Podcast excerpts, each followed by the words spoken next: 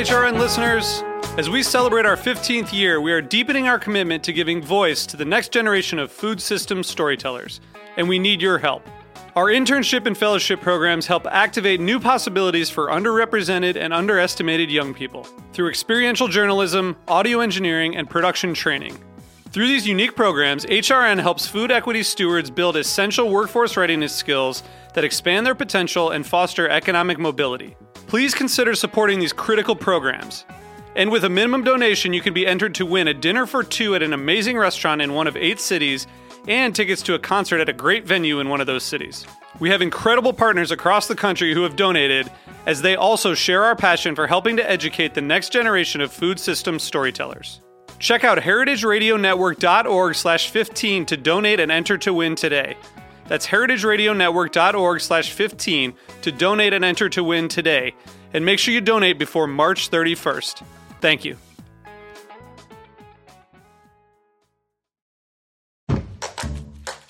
This week on Meat and Three, we're talking about comfort food as we explore its history, meaning, and different interpretations from around the world.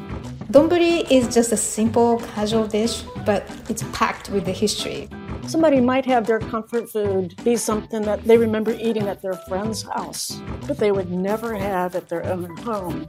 Consuming foods that were eaten then can bring back some of those feelings from, from those times. It's about creating these little breaks and moments during the day where you kind of feel present. Tune in to Meat and Three, HRN's weekly food news roundup, wherever you listen to podcasts. This episode of Agave Road Trip is brought to you by Mezcal Amaras. Mezcal Amaras is a company built through love love for the sun, the land, and the people who work it. And most of all, love for Mexico and its sacred plant, the agave. Now, strap yourselves in for another episode of Agave Road Trip.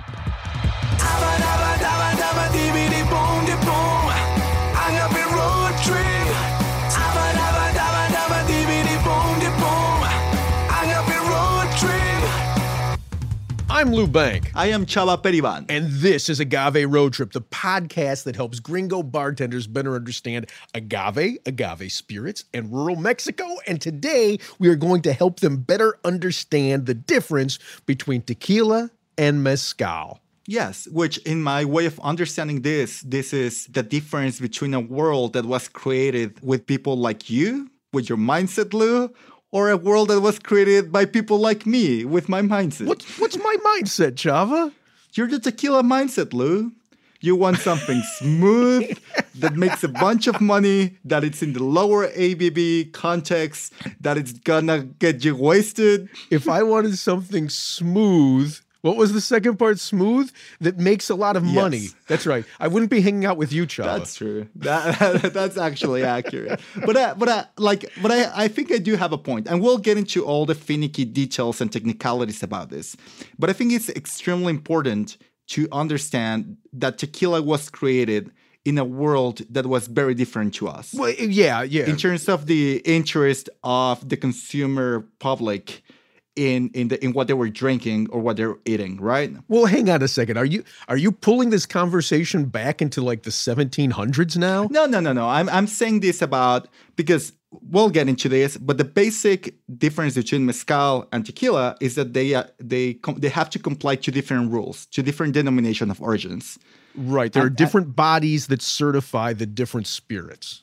They play with in, in different ballparks. Uh, well, according to certain regulations that have been established. But I think that these rules have a very specific ethos to each of them that reflect the time when they were created. Well, uh, that reflect the time when the actual certifying bodies were created. Yes. Or rather, the, the regulations by which they are bound were created. yes, yes, yes. God, those so. are some boring words all in one sentence. that is accurate. But so you know, so let's get into what it what those those uh, rules are because I think the rules help to def- not even I think the rules absolutely define what the spirits are. Right. So, give me three rules about tequila. rule number one you can only use one species of agave, world famous Tequilana Blue Beber. Rule number two Blue? Did you say blue beber? blue. Blue Weber. Blue Weber. Blue Weber. Well, I think it's pronounced Weber because it's in German, no? And W is pronounced as B in German. Oh my God. Okay, we're not doing an episode on German pronunciation of God, Spanish, Mexican plants. I don't know. Anyway, so Blue Weber, that's number one. What's number two?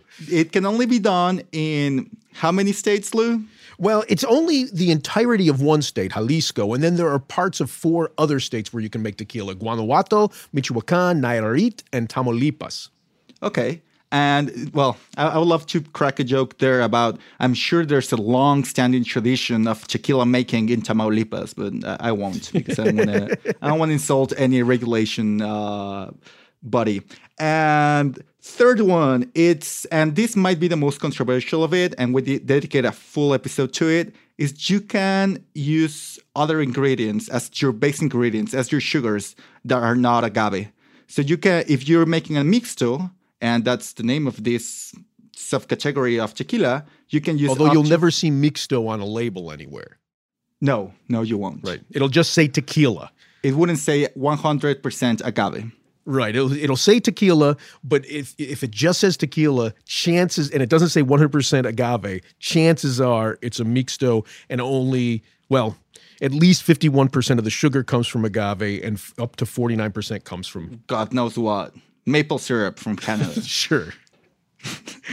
okay, so so those are three rules that distinguish what a tequila is. And then how does that differ from mezcal? Because you know, remember the, oh, the point of this episode is to give gringo bartenders, gringo bartenders, the simple answer when somebody comes up to the bar and says, "Hey, I think I want a mezcal, but how is that different from tequila?" So, and this is when it comes down to what I say that they come from very distinct points of view of understanding the world.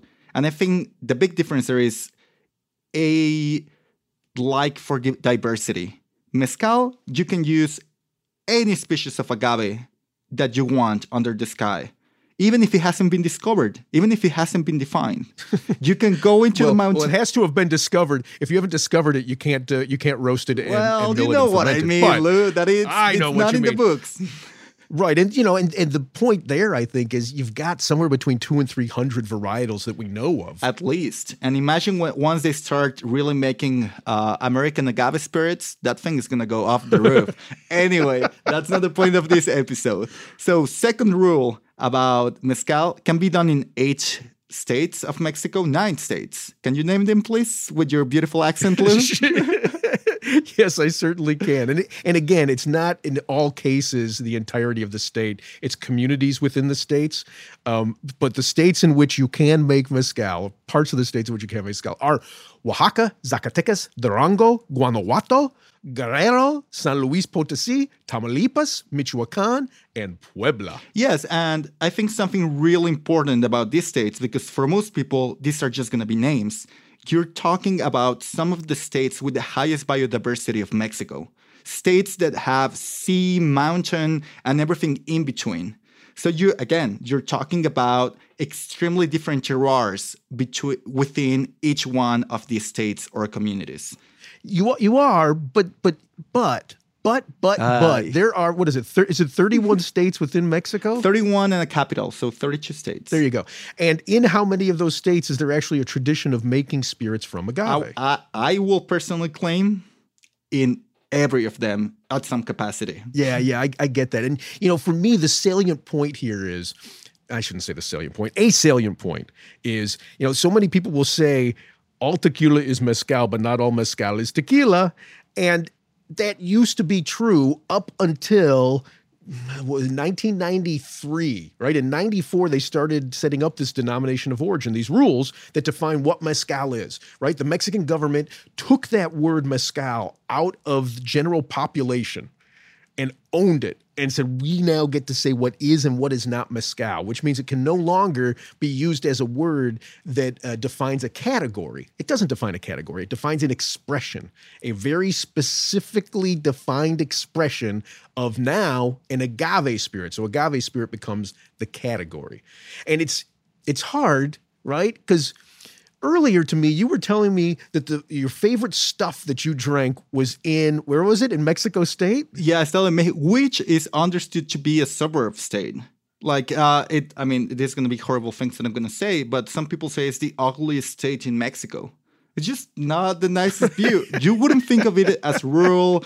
It's just you know a bunch of gray houses, and they come up with beautiful agave spirits. Amanso, actually. And those spirits you would call on your day-to-day basis if you were talking with somebody who wasn't me, you would just call it mezcal. Yes, right? but I think that's why we are so persistent on using the expression agave spirits. You- you right? and I, Because yeah. agave is, yeah, yeah, yeah, and a bunch of people Yeah, we know. yeah. So that's, uh, but again, that might be a whole other discussion. But mezcal, agave spirits is what we use when we don't want to refer to spirit or when we want to refer to spirit that it's not playing with the mezcal or tequila rules, that it's its own thing.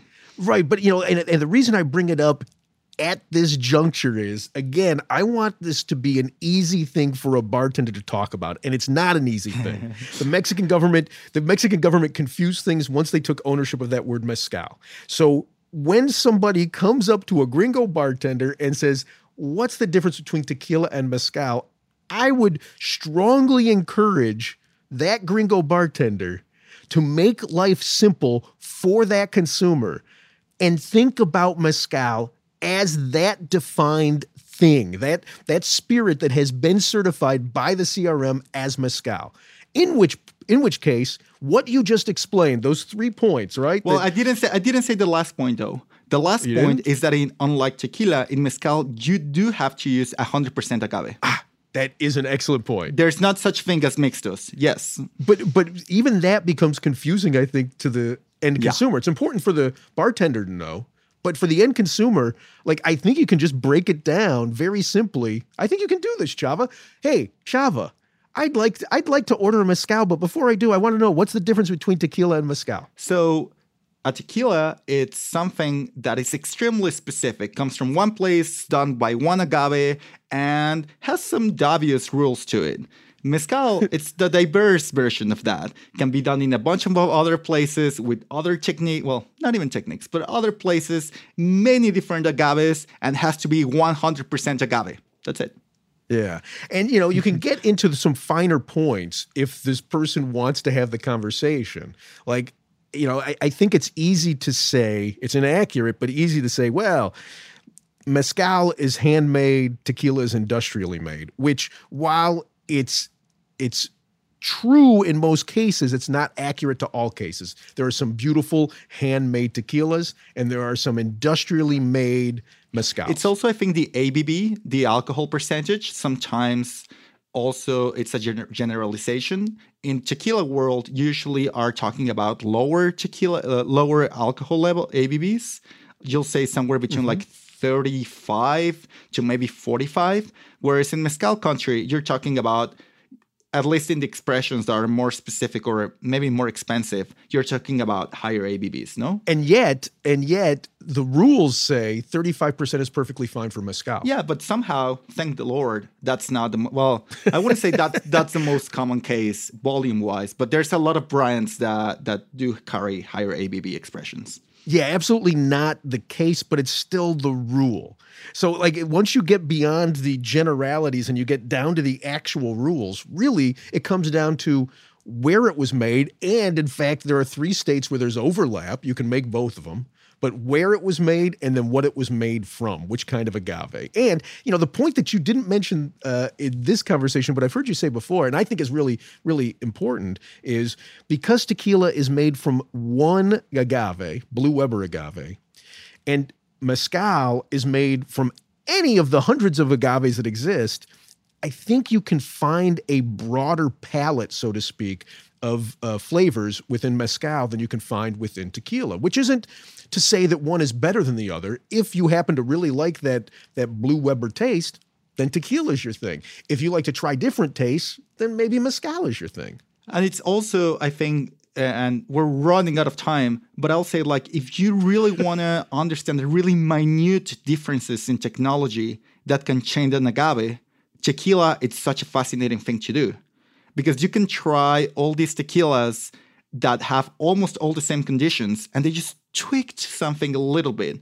Whereas in mezcal, that it's too diverse to really understand what is it that it changed from one expression to the other. So sometimes I love drinking tequila to get really nerdy and understand what's like in flavor, how does certain changes affect the, the final product. And for people who like to get uh, really nerdy, we're going to put a link on our uh, our webpage for this episode to this spreadsheet that we put together that explains literally the differences and rules, not only between mezcal and tequila, but then every other spirit that's made in Mexico. Just to wrap this up, if you want to become a member and get a flask of some tequilana, some blue beverage tequila that it's made artisanally, just go check it out at agaveroadtrip.com as well, and you might apply for it. Become a road tripper. Okay, Chava, I think we're over and out for this issue. Adios.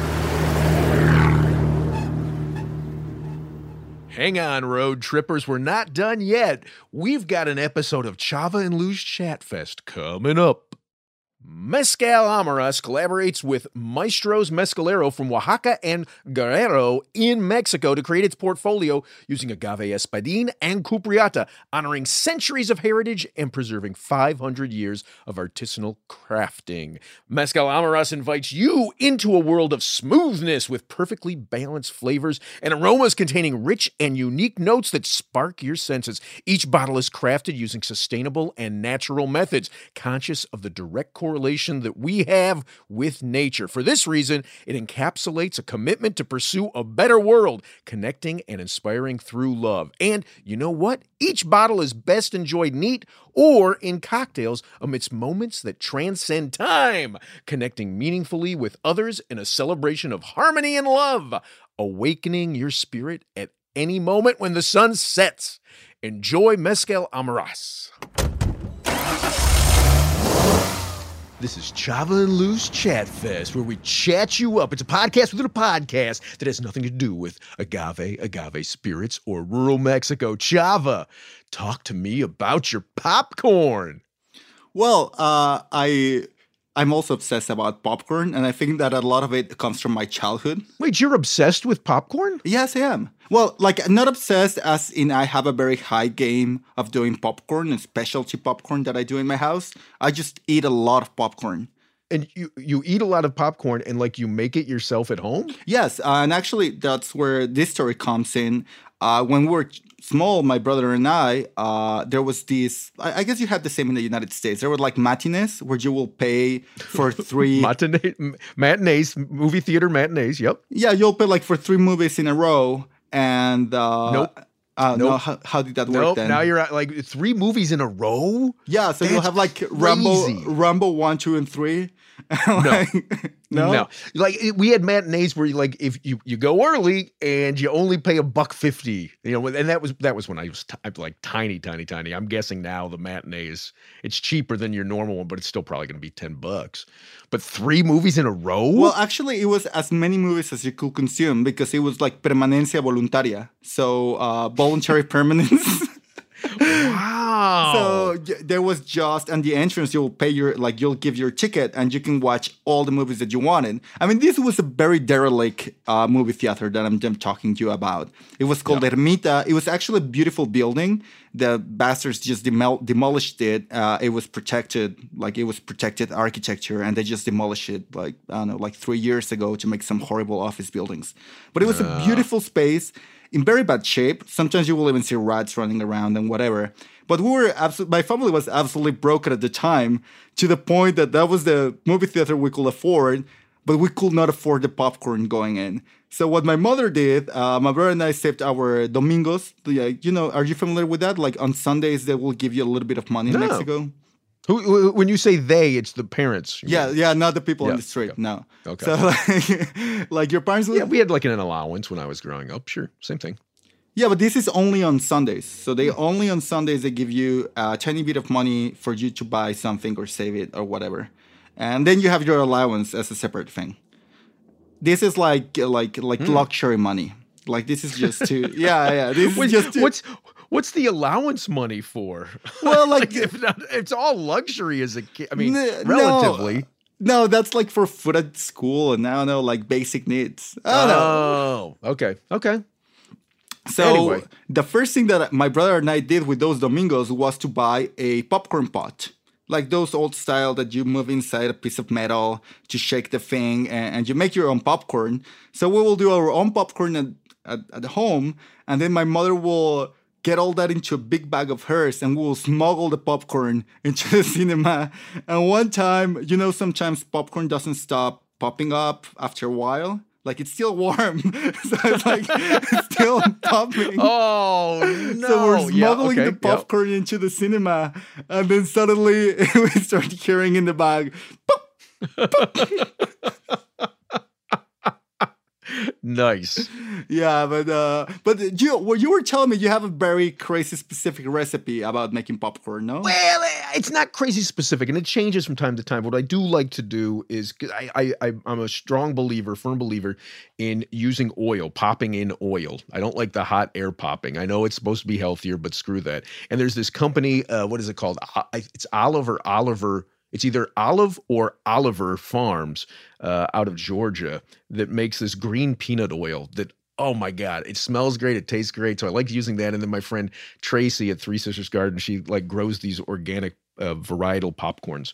Um, so i like that but then there's the topping. And you know for me the, the topping is key. Like this is, and that's when I'm making it here at home. When I would go to the movie theater, I would use the same topping where I I'd take butter, you melt butter, and then I dehydrate uh, uh, green garlic, like the first garlic of the season. Dehydrate green garlic and powder it, and you add that to the butter, and then you put in a little bit of mustard. I know that sounds weird, but trust me, mustard, and you stir it all up, and then I put it into these uh, uh, little squeeze bottles and bring it with me to the movie theater because every movie becomes something like 58% better when you have this butter combination to go on instead of the the the the, the lame ass uh, golden topping that they put on at the, the theaters. That sounds absolutely delicious. Like the way I go about this is just you know the Valentina sauce. Mhm. Yeah, yeah, yeah. You've got a whole Mexican thing going. Yeah, yeah. So I, ju- I just do Valentina and a bunch of lemon and just like some salt on top of it. I didn't even know that like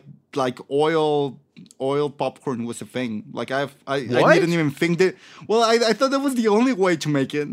Oh, oh, oh, oh, oh! I got you. like you've never had hot air popper. No. Yeah, okay. Like- yeah. Don't don't bother. There's nothing. Yeah, there. that's like decaf coffee. No. There you go. Yeah, it- it- related, unrelated, but like I, I can remember as a kid going to the movie theater uh, in Geneva, Illinois, and right next to the movie theater was a Baskin Robbins, and I was like, I, I'd just gone to see Star Wars, uh, so I would have been like ten. Oh no, it had to have been something else because I must have been like eight when this happened. I was a little kid. I was a tiny little kid. Mom takes me into a Baskin Robbins, which is also known as 31 flavors because they've got 31 flavors of ice cream. And she asked me which one I want. And I don't know. It was like 31 flavors. I'm overwhelmed as a little kid by all these flavors. And she suggests to me boysenberry. Do you know boysenberry? No. It's No, it's a not- kind of berry, but it's like it begins with a B, boysenberry. But my little my little like five, six, seven, eight year old head heard poisonberry, and I started crying and I ran out of there because I thought she was trying to kill me. Oh, hey, you you had, you had a very healthy relationship with your mother. Seems like. Yeah, and ever since then I've not been able to eat ice cream. uh, really? No, it's a lie. I eat a ton of ice cream. Like, okay. But I was, I was I was traumatized in the moment. I thought, oh my god, she's trying to kill me. This is it. This is the moment. Yeah, well, if my mother had done that, I would just be like, okay, can she get that one? Can I get the vanilla one, please? Okay, Chava, I think we've chatted enough for this episode. yep. Adiosito. This has been Agave Road Trip, the podcast that helps gringo bartenders learn about agave spirits. Your hosts are Lou Bank and Chava Periban. Sound engineering by Roy Sierra. Theme song performed by Gabriel Oliveira and Mark Rico. Sign up to become a road tripper and listen to more episodes at agaveroadtrip.com.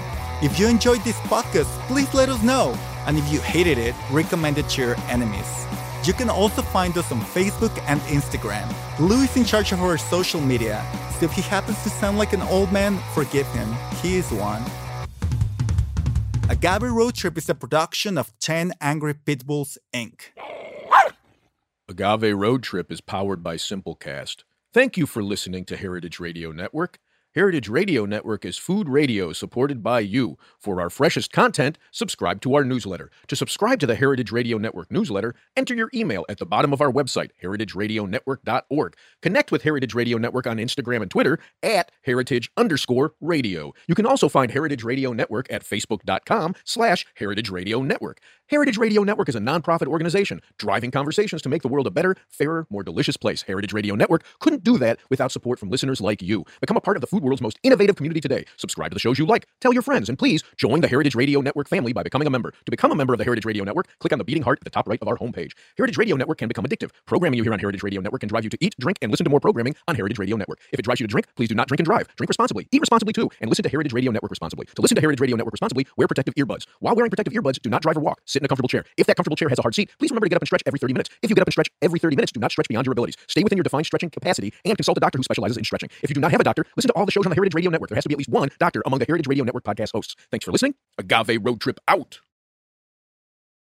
The Stone Barns Center for Food and Agriculture will be hosting their annual Young Farmers and Cooks Conference virtually this year on December 8th through 10th. Programming will cover topics like mutual aid, regional grain economies, land management practices, and much, much more. Whether you're a farmer, cook, butcher, miller, preservationist, processor, or anyone else in the food chain, this conference is for you. Learn more at stonebarncenter.org slash YFCC.